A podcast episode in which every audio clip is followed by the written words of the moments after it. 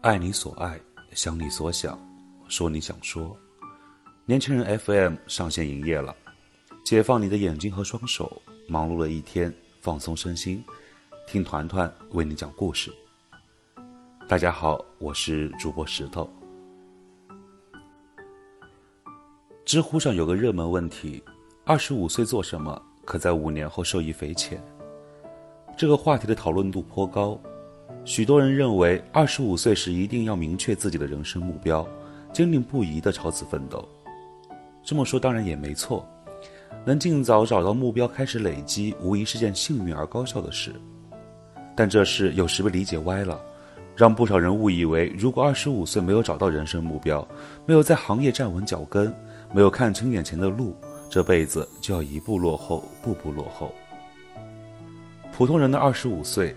有人没有稳定工作，还在摸索之路上；有人从高峰跌入谷底，经历了过山车；有人心灰意冷，承受着接二连三的挫败；有人美满幸福，丝毫不知未来的惊涛骇浪。他们后续的人生是不是也顺着二十五岁的轨迹继续滑行？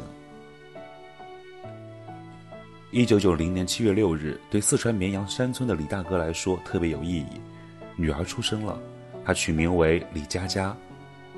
李大哥世代务农，生活贫寒，平时经常因为一些鸡毛蒜皮的小事儿与老婆吵架。老婆与李大哥离婚没多久，他又给两三岁的李佳佳找了个后妈。佳佳四岁那年，父亲意外去世，继母对他日趋粗暴，在他六岁时拽着他的头发往水沟里按，把他打得半死不活，威胁要淹死他。爷爷奶奶不忍心，尽管老两口日子过得困苦。还是把孙女从继母那边接到身边照顾。十岁时，爷爷去世，生命中的顶梁柱再次倒塌。佳佳读书到十四岁时，奶奶再也无力继续供她上高中了。她很明白家里的处境，安静懂事的辍学后，跟着同乡开始外出打工。十四岁到餐馆当服务员，每月工资三百块，扣掉摔碎盘子杯子的钱，到手只有一两百块钱。十七岁，偶然机会，李佳佳认识一位打碟的人。为了多挣点钱，他跟着师傅去做 DJ，在世间摸爬滚打，尘土般卑微平凡。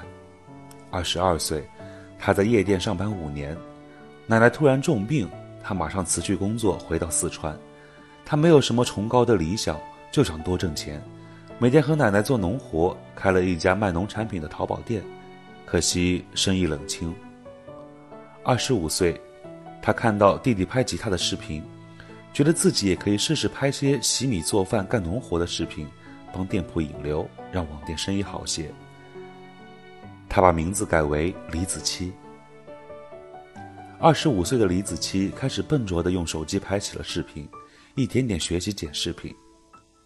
相比于李子柒，胡歌可以说年少成名，十四岁就是上海教育电视台的小主持人。十九岁以第二名的成绩考上中央戏剧学院导演系，第一名是保送生。二十三岁从上海戏剧学院表演系毕业，同年凭借《仙剑奇侠传》的李逍遥一角被无数人喜爱，如日中天，莫过于此。对这个二十三岁的年轻人来说，仿佛脚下穿着一双新靴子，前方是布满宝石之路，闪耀着未来可期的光芒。谁都没想到，一切在二十四岁这年改变。零六年八月二十九日，胡歌在高速公路上遭遇严重车祸，同行助理身亡。胡歌经过六个半小时的抢救，四天两次全麻手术，脸和脖子缝了一百多针，总算活下来了。他想去参加助理的葬礼，周围人和他说：“已经很晚了，没飞机了，等你赶过去都结束了。何况你满脸纱布，怎么会让你出镜？”胡歌开始哭。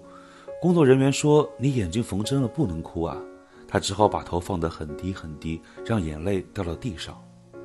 零七年，胡歌复出后第一次访谈上了《鲁豫有约》，面对镜头时，他说：“压力特别大，而且很害怕，会有一种不知道如何去适应的感觉。”胡歌说：“车祸没多久，他包着纱布，戴着帽子过安检时，工作人员说帽子要摘下，他只好说：‘那你摘吧。’”安检人员刚拿起来就哎呀叫了声，赶紧又盖上了。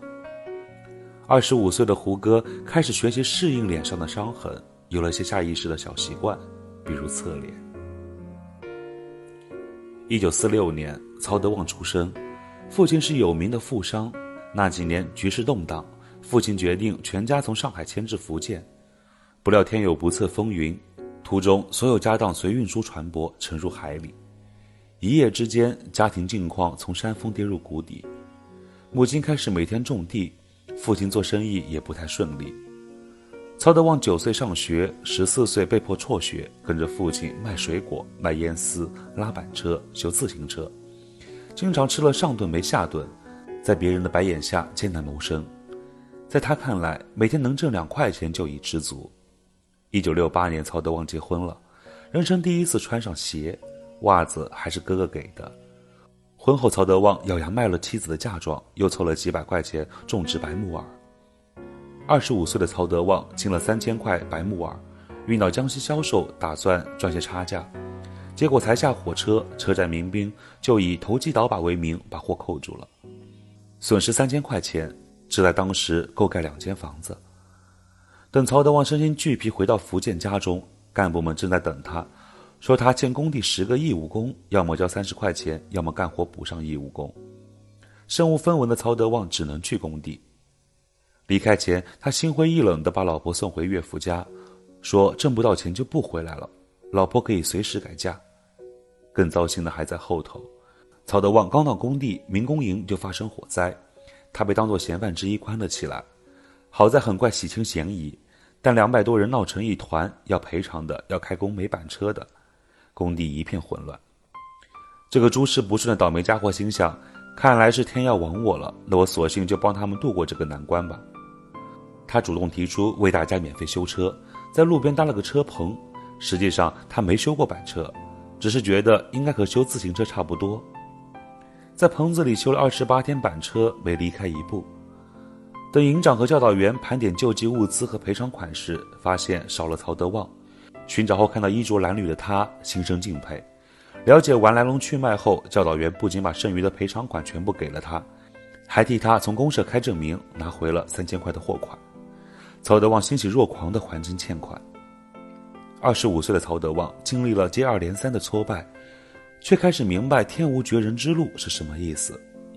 《易经》里说：“无贫不卑，无往不复。”用白话解释是：凡是没有始终平顺而不遇到陡坡的，没有始终向前而不左右摇摆的。董明珠对这句话估计有不同于其他人的深刻感受。从安徽省芜湖干部教育学院统计学专业毕业后，他回到南京，在一家化工研究院做行政管理工作，然后结婚。